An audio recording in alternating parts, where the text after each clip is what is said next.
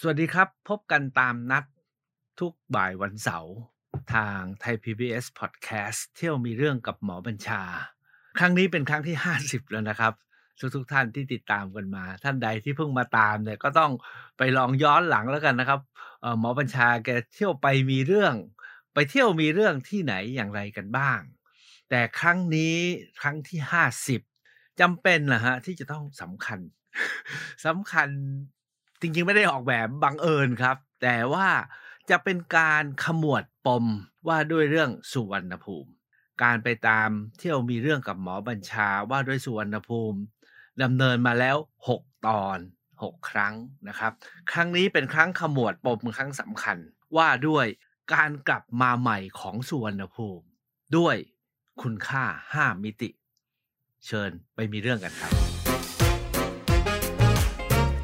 ยวมีเรื่องกับหมอบัญชา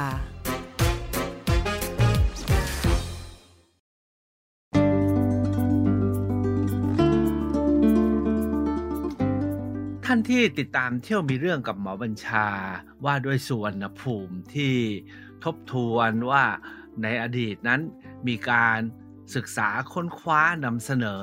และถกเถียงรวมทั้งการ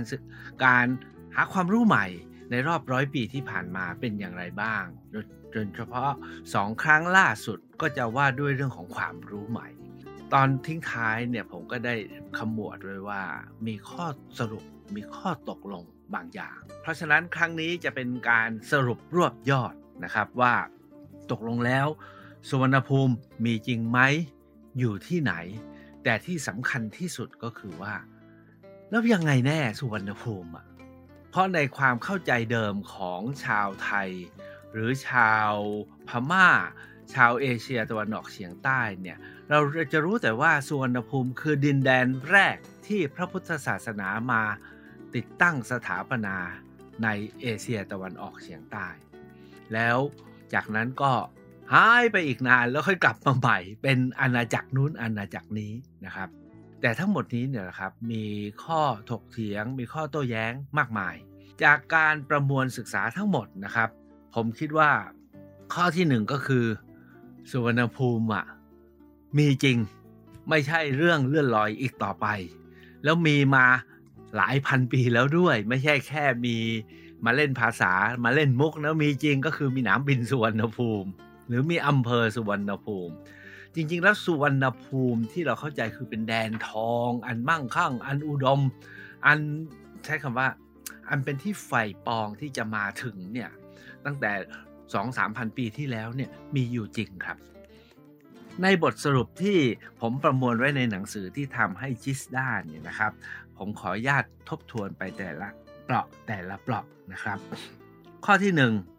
ล้วนสรุปต้องตรงกันว่าสุวรรณภูมินั้นไม่ได้เป็นเพียงดินแดนในจินตนาการที่เลื่อนลอย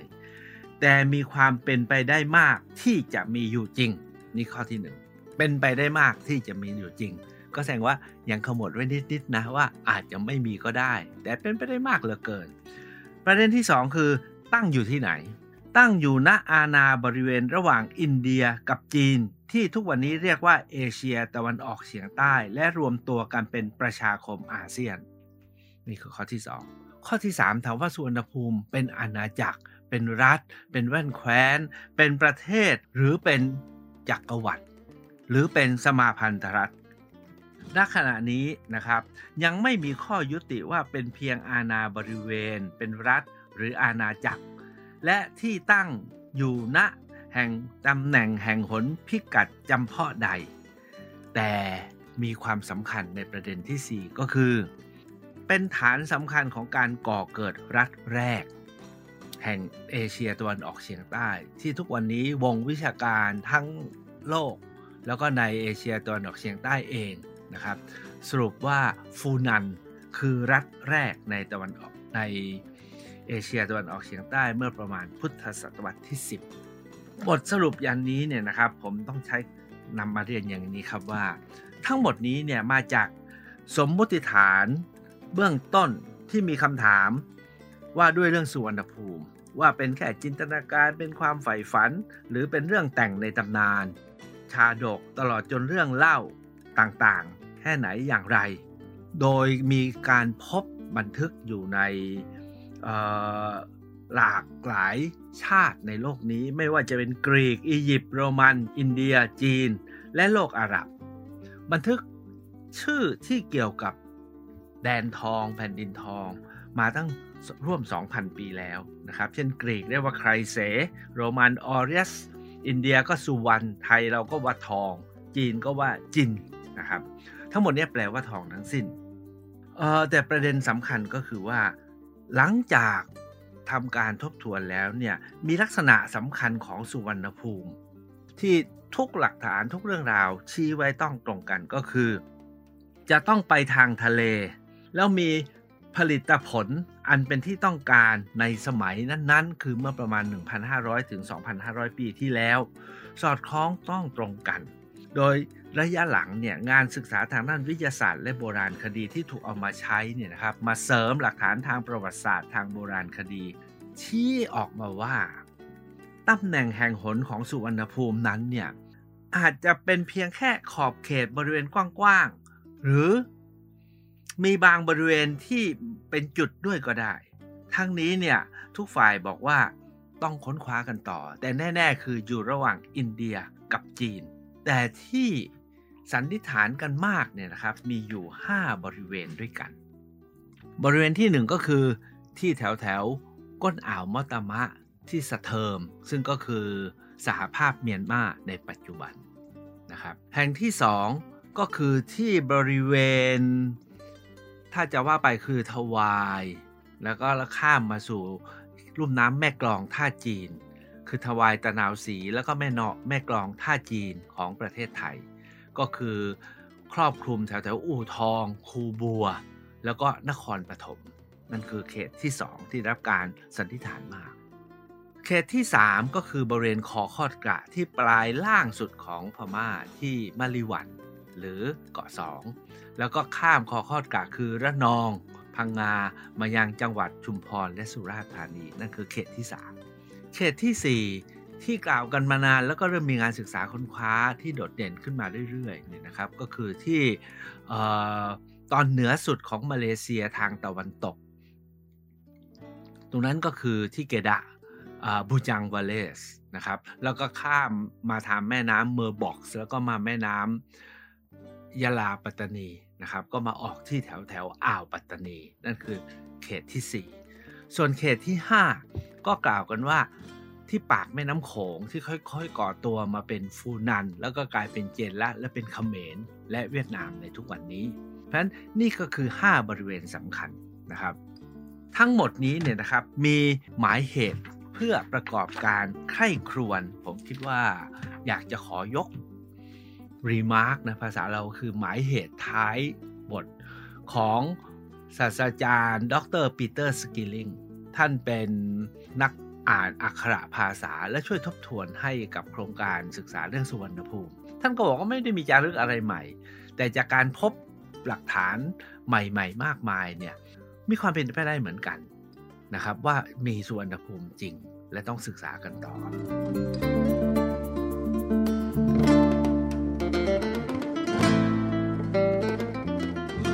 ท่านทิ้งท้ายไว้อย่างนี้ครับว่า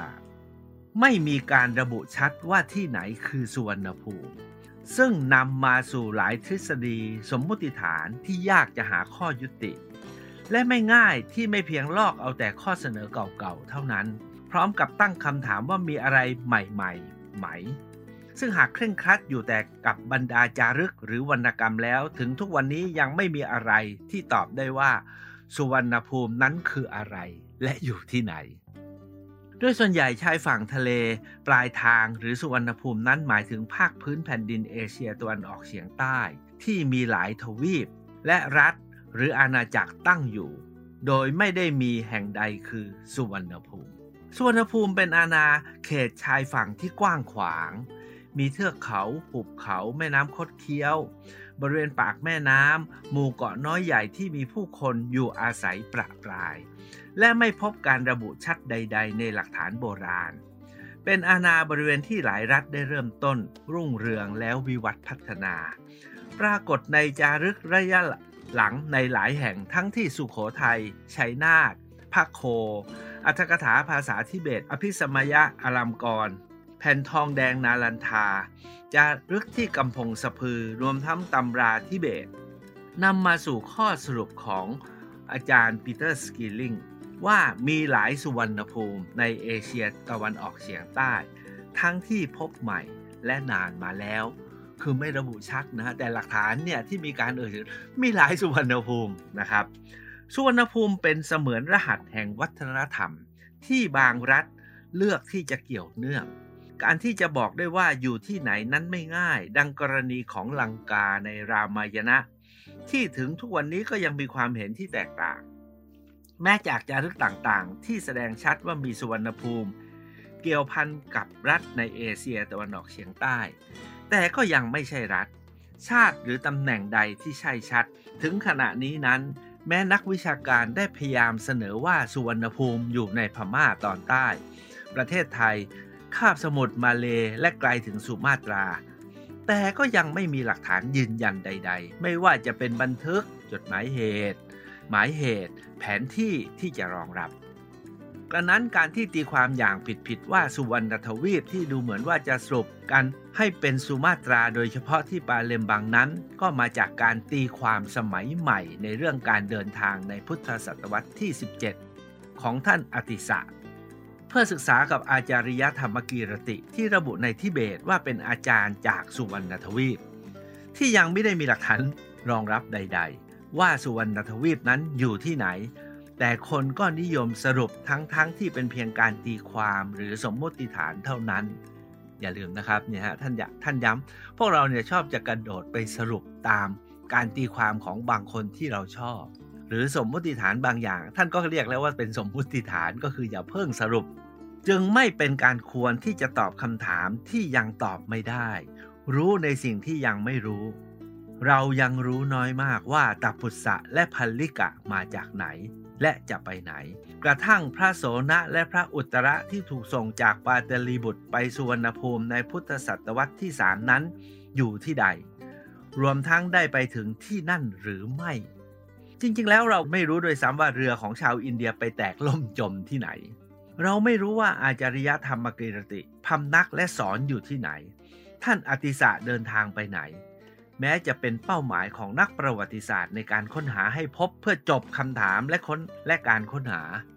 รวมทั้งเลิกแสวงหาหลักฐานอื่นอีก แต่เราจะต้องซื่อตรงต่อนานาจารึกและหลักฐาน โดยพึงระวังการตีความว่าไม่ใช่หลักฐานถึงสุวรรณภูมิ สุวรรณภูมิที่เราคงความทรงจำและจินตนาการทำให้ความเข้าใจอดีตเพื่อการเข้าใจรากเหง้าแห่งวัฒนธรรมของเรา โดยไม่พึงบังคับขืนให้คนอื่นยอมตาม พอเข้าใจนะครับ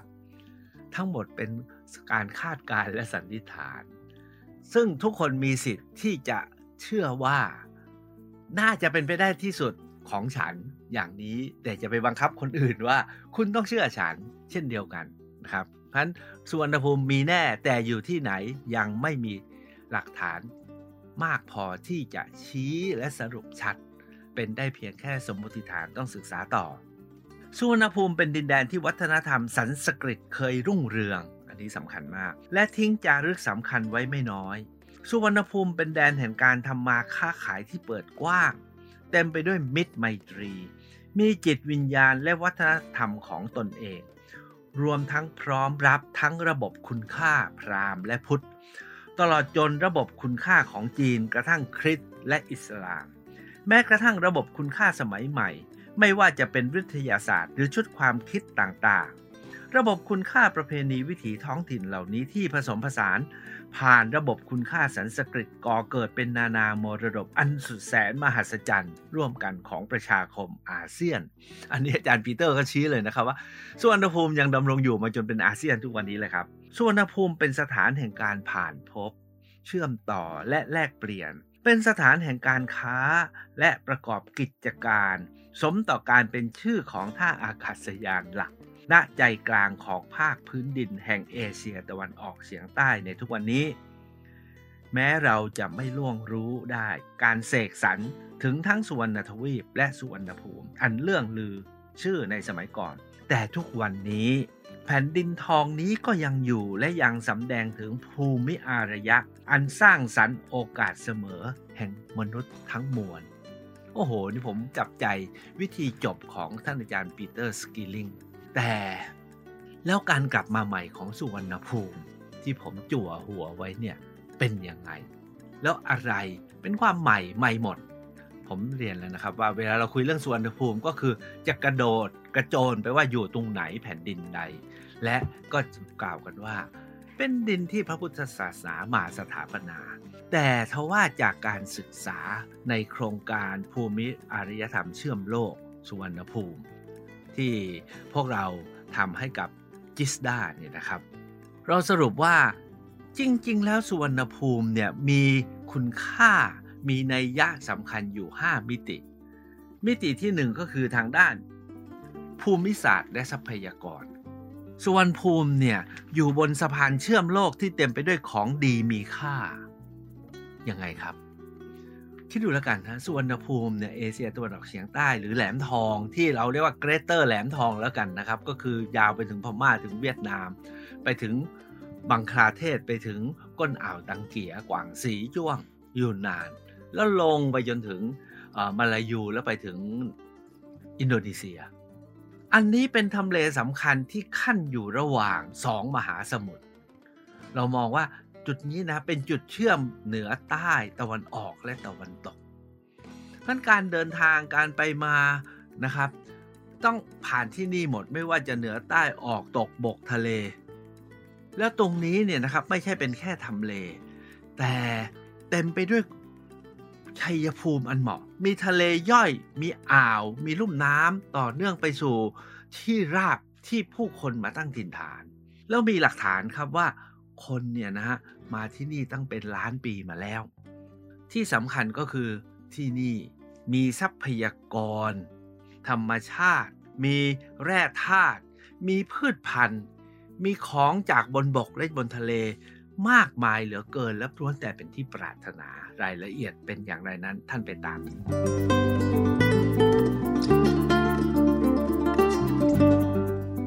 ประเด็นที่2นะครับว่าด้วยในเชิงของการตั้งถิ่นฐานและการพัฒนาการ เรามีหลักฐานนะครับว่าที่นี่เนี่ยเป็นย่านผ่านไปผ่านมาแล้วมาตั้งถิ่นฐานทำการค้าแล้วก็ก่อตัวของนานาเมืองนครรัฐและอาณาจักร ขึ้นที่นี่ เราท่านรู้จักมนุษย์ชวากับมนุษย์ปักกิ่งใช่ไหมครับ ที่กล่าวกันว่าโฮโมซาเปียนซาเปียนที่ออกมาจากแอฟริกาแล้วก็ค่อยเคลื่อนย้ายมา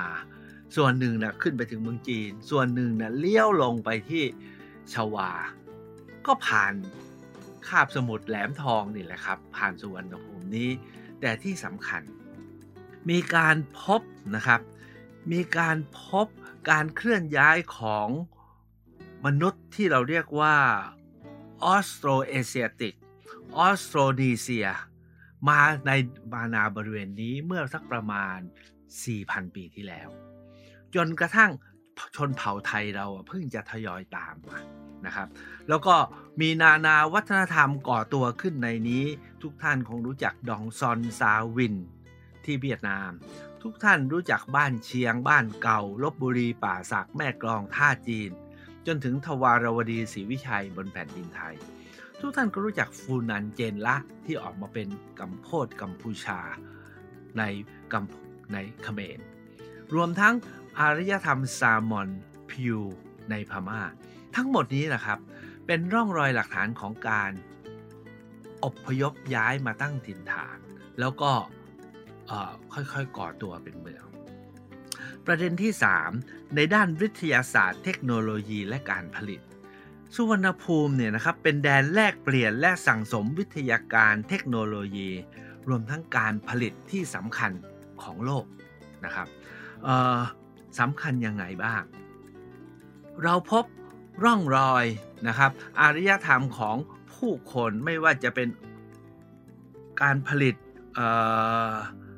ไม่ว่าจะเป็นเรื่องของเทคโน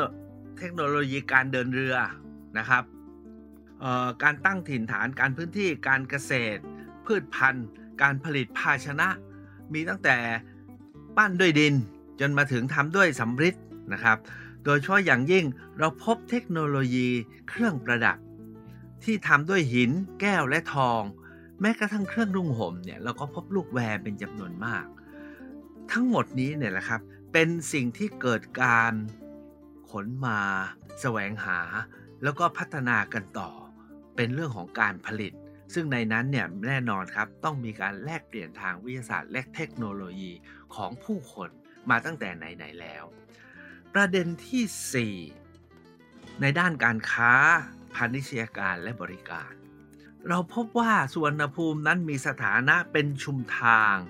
และเป็นสถานีการค้าสำคัญของโลก ที่สำคัญก็คือผลผลิตที่กระเรียนแล้วนะครับ ไม่ว่าผลผลิตจากป่าจากสัตว์ จากแร่ธาตุจากทะเล โดยเฉพาะอย่างยิ่งพวกรัตนชาติ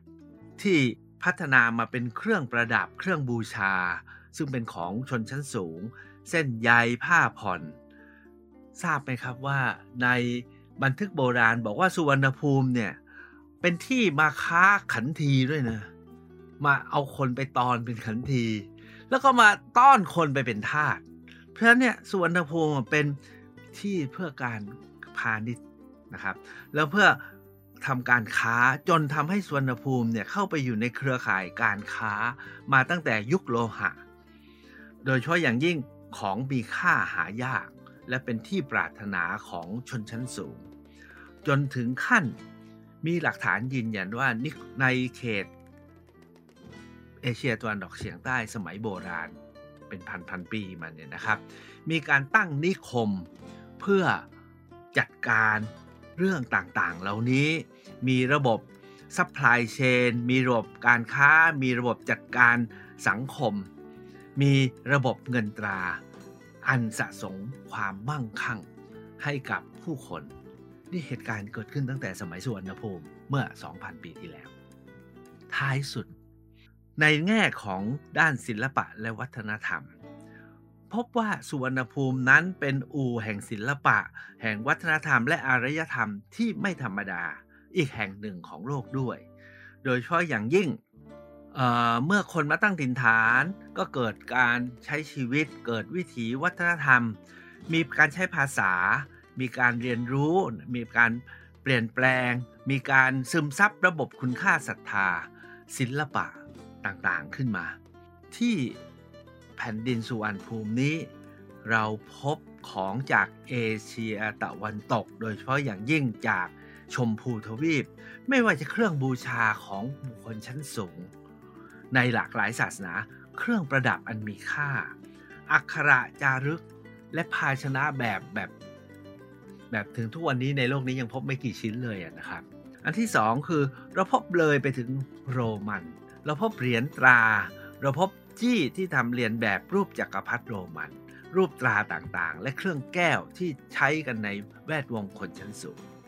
ทางฝ่ายตะวันออกฝั่งจีนนั้นเราพบเครื่องสำริดซึ่งเป็นของมีค่าแล้วเป็นของหายาก เฉพาะผู้ที่มีสถานะพิเศษเท่านั้นจึงจะเป็นเจ้าของได้ก็มาพบอยู่ที่นี่ แม้กระทั่งภาชนะสมัยราชวงศ์ที่ลึกไปถึงราชวงศ์ฮั่นที่สำคัญก็คือ สิ่งของที่มีความเป็นเอกลักษณ์เฉพาะเอเชียตะวันออกเฉียงใต้ ไม่ว่าจะเป็นเครื่องปั้นดินเผา ไม่ว่าจะเป็นเครื่องประดับ ไม่ว่าจะเป็นเครื่องสำริดที่ใช้ในประกอบพิธี โดยเฉพาะอย่างยิ่งในวัฒนธรรมดองซอน วัฒนธรรมซาวิน และวัฒนธรรมคาลานาย ซึ่งทั้ง 3 วัฒนธรรมนี้อยู่ในยุค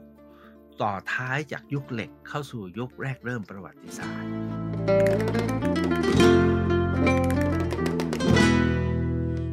ทั้งหมดนี้แหละครับคือคุณค่าของสุวรรณภูมิ 5 มิติ คือว่าด้วยภูมิศาสตร์ ว่าด้วยการตั้งถิ่นฐาน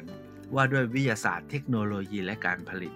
ว่าด้วยการค้าขายพันธิชยการและบริการ ว่าด้วยศิลปะและวัฒนธรรมรวมทั้งศาสนาด้วย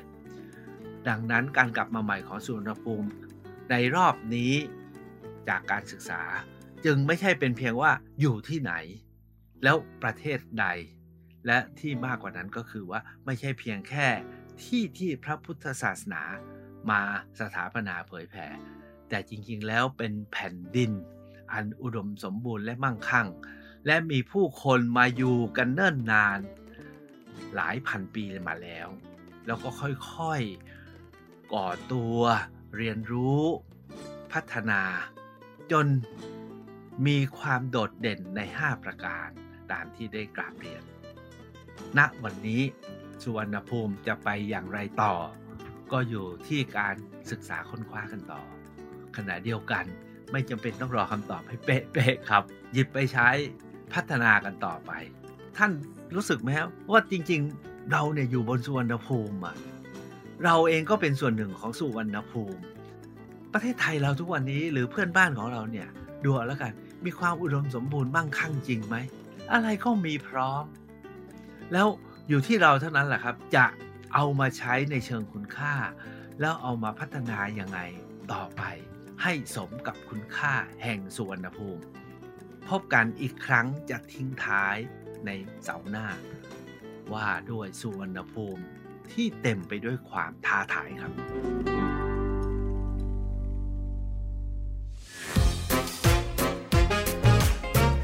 ที่ยวมีเรื่อง กับหมอบัญชา